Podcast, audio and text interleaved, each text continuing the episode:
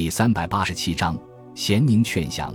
十月的阳光暖洋洋地照在江汉平原上，星罗棋布的湖泊荡漾着粼粼的水波，湖边宽广的草板已经显出了淡淡的黄色，长长的野草在秋风的吹拂下起伏摇摆，仿佛大海的波浪。收割之后的稻田里面满是白白的稻茬，嫩黄的野草星星点点的散布其间。一条蜿蜒起伏的公路从田野中间穿过，向地平线的两端延伸过去。一辆黑色的雪佛兰轿车拖着滚滚烟尘从远处疾驰而来。南京政府军事委员会驻武汉特派员刘国军坐在汽车里面，心不在焉地打量着车窗外飞驰而过的景物，大脑却在高速运转，仔细思考如何说服原第一百二十八师师长王进哉重新加入国军的行列。刘国军是军统局的高级特工。武汉失守之后，由蒋介石亲自策划派遣，于1939年夏季打进武汉日伪军营垒内部。刘国军打入武汉后，积极为日军出谋划策，表现得忠心耿耿，随即得到当时的第十一军司令官冈村宁次的信任，先后担任伪军华中剿匪军参谋长、黄协军副军长、军长等职。因此，对王进哉与国民政府统帅部和第六战区长官部之间的恩恩怨怨非常清楚。当时，军统局长戴笠遵照蒋介石的指示，命令刘国军煽动古贺太郎出兵鄂中的时候，他曾经表示过反对意见，但是却没有影响统帅部的决定。最终，眼睁睁地看着王进哉苦心经营了好几年时间的独立王国，在日伪军的联合进攻下土崩瓦解。现在国民政府改朝换代，当初参与陷害王进哉的人大部分都不在了，唯一有点关系的陈诚又非常愧疚，再加上总统孙百里亲自出面安排，刘国军对成功说服王进哉反正充满了信心。没过多久，汽车进入咸宁境内，这里已经是王进哉第三方面军的防地。刘国军曾经在半年之前来过，当时这里是三步一岗，五步一哨。所有交叉路口都设有岗哨，如果没有武汉日军警备司令部签发的通行证，任何人都不能进入咸宁县城。王部官兵督促民夫在交通要道两旁日夜不停地构筑防御工事，每隔三华里修碉堡一座，驻兵一个排，遍地挖掘战壕、交通沟，沟深两米，四通八达，纵横交错，一直延伸到咸宁城外，与城防工事连结成一个完整的防御体系。然而，时隔半年之后，映入刘国军眼帘的却是这样一幅景象：岗哨们斜挎着步枪，三三俩俩聚拢在路旁的树荫下，对道路上往来穿梭的行人车辆视而不见。碉堡外面的墙壁和门口都长满了其栖身的野草，显然已经荒废了很久。战壕和交通沟里面积满了雨水和杂物，成了苍蝇和蚊子的乐土，散发出臭烘烘的气味。刘国军从眼前的种种迹象中推断出，王进哉的身上肯定发生了巨大的变化，从而导致部下们呈现出截然不同的军容。这种变化应该对自己十分有利。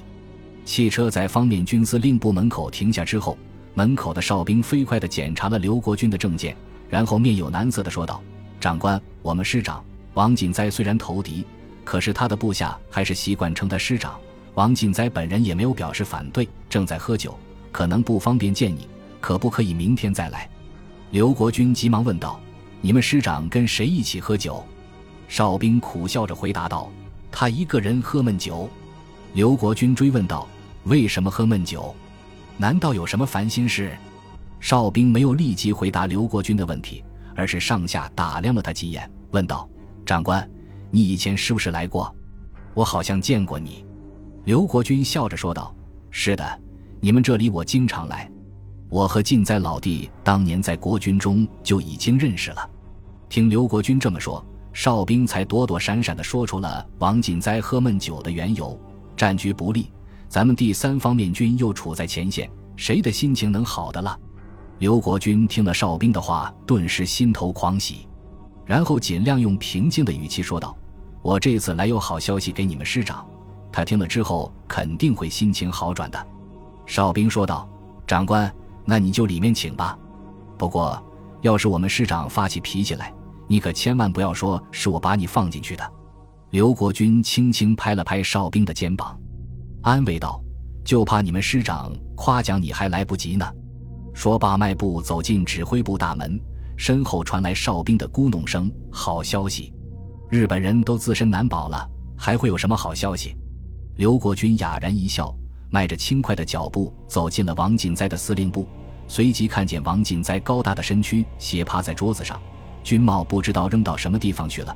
乱蓬蓬的头发如同稻草一样，军服的扣子全部被解开，露出里面的白衬衣，上面沾满了酒渍，手中捏着一个酒杯，面前是几盘还没有动过的小菜和一把酒壶。房间里面弥漫着浓烈的酒味，感觉到门口一暗，王锦栽下意识的抬头看了一下，蓦然说道：“刘老兄，你怎么有空到这里来？要不要一起喝两杯？”然后抬手把一杯酒倒进喉咙。刘国军随手推开窗子，清新的空气顿时迎面涌来，房间的酒气顿时变淡了不少。他趁机打量了下院子里情况，然后在王锦哉的对面坐了下来。刘国军故意问道：“锦哉兄，怎么突然喝起闷酒来了？听说国军新组建了野战军，正在武汉外围厉兵秣马，你不妨驱使武汉南部的重要屏障，可不能大意呀。”王锦哉微睁着惺忪的醉眼。满不在乎的说道：“日本人都他妈想溜了，咱们这些部队在戒备有什么用？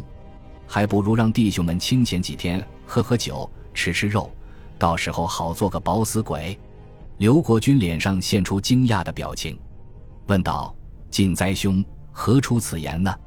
据我所知，皇军正在全面备战，准备与国军在武汉决战呀。王进哉斜了刘国军一眼，说道：“刘老兄。”你就不要跟我耍花枪了。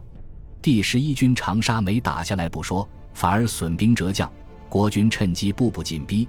这时候正应该加强前方的兵力。可是横山勇不但把咸宁的炮兵中队调走了，还在临走之前把城隍庙里的大钟、铁门都给拉走了。这不是准备跑路是干什么？王进哉冲着刘国军笑了笑，说道：“你们这些跟着汪院长的人当然不怕。”日本人就是跑回日本，也会把你们全部带上的。咱们这些兵败被俘的人就不同了，国军不会放过我们，日本人也不可能带上我们，只有死路一条啊！王进哉嘿嘿冷笑几声，说道：“不过我王进哉的命也不是那么好拿的，我第一百二十八师的几万弟兄也不会坐以待毙。横竖是一死，干一个够本，干两个赚一双。”刘国军点了点头，然后长叹一声，说道。锦哉兄，不瞒你说，日本人准备撤退的事情我也有所察觉。可是无论是第十一军司令部还是中国派遣军总司令部，都矢口否认，显然是想把我们也抛弃掉。其实，在日本人眼里，咱们不就是一个工具吗？现在形势不同，咱们已经变成包袱了，他们躲还来不及，怎么可能带上我们一起跑呢？汪锦哉说道：“早知今日，何必当初呢？”我王某人是被小人陷害，兵败被擒，没有选择，你们却何苦来搅这趟浑水呢？刘国军苦笑着说道：“还不是让日本人给骗了。”接着试探着说道：“现在说什么都晚了，还是想办法安排安排后路吧。”锦哉兄，你有没有门路跟重庆联系上，看看统帅能不能给个机会？你们这些武将，只要手里有兵，就还有点价值。不像咱们这些文职，哪方面都看不上。王敬哉粗鲁地回答道：“我有个星号门路，统帅部的那些老爷们怎么会看得上咱们这些杂牌军？要不是他们陷害我，王敬哉会落到这步田地吗？”接着他气狠狠地骂道：“汤恩伯这个王八蛋，老子到了阴曹地府也要找他算账。”刘国军进一步试探道：“孙百里上台之后，不但把汤恩伯枪毙了。”而且对杂牌军也改变了态度，说不定有些机会。”王进哉说道，“王八蛋不想回去，谁他妈的想一辈子背个汉奸的名声？可是人家会要我吗？第一百二十八师当初划归第六战区的时候，我只和战区司令陈诚见过一次面，连孙百里的面都没见过。在他眼里，王进哉是哪根葱啊？自己的独立王国给日伪军攻破之后。”王进哉狂妄自大的毛病改了不少，不过说话依然没有多少遮拦。刘国军感觉时机已经成熟，迅速向院子里扫视一眼，然后压低声音说道：“晋哉兄，如果统帅部既往不咎，而且提升你为集团军司令，授予中将军衔的话，你是不是愿意马上反正？”王景哉浑身一震，脸上醉态全无，双眼紧盯着刘国军，缓缓点了点头，说道：“真人不露相，原来你老兄早就和重庆搭上线了。”刘国军点了点头，直截了当地问道：“景哉兄，统帅部的条件已经开出来了，你就给个话吧。要是不同意，就把我送到衡山永纳吧。”王锦哉噌的一声站起来，大声说道：“刘老兄，既然统帅部这么看得起我王进哉，第一百二十八师三万多弟兄绝对听从统帅部的指挥。谁要是不答应，看他的脖子硬还是老子的刀快。”好。刘国军激动地站了起来，说道：“既然这样，我就马上向重庆报告，你这里可以开始准备接应国军了。”最后，他提醒道：“不过你的动作不要太大，免得被日本人察觉。另外，你的酒可要少喝。”王进哉当即答道：“这个我自然安排好的。”然后把酒壶往墙上一摔，高声说道：“老子从今天起开始戒酒。”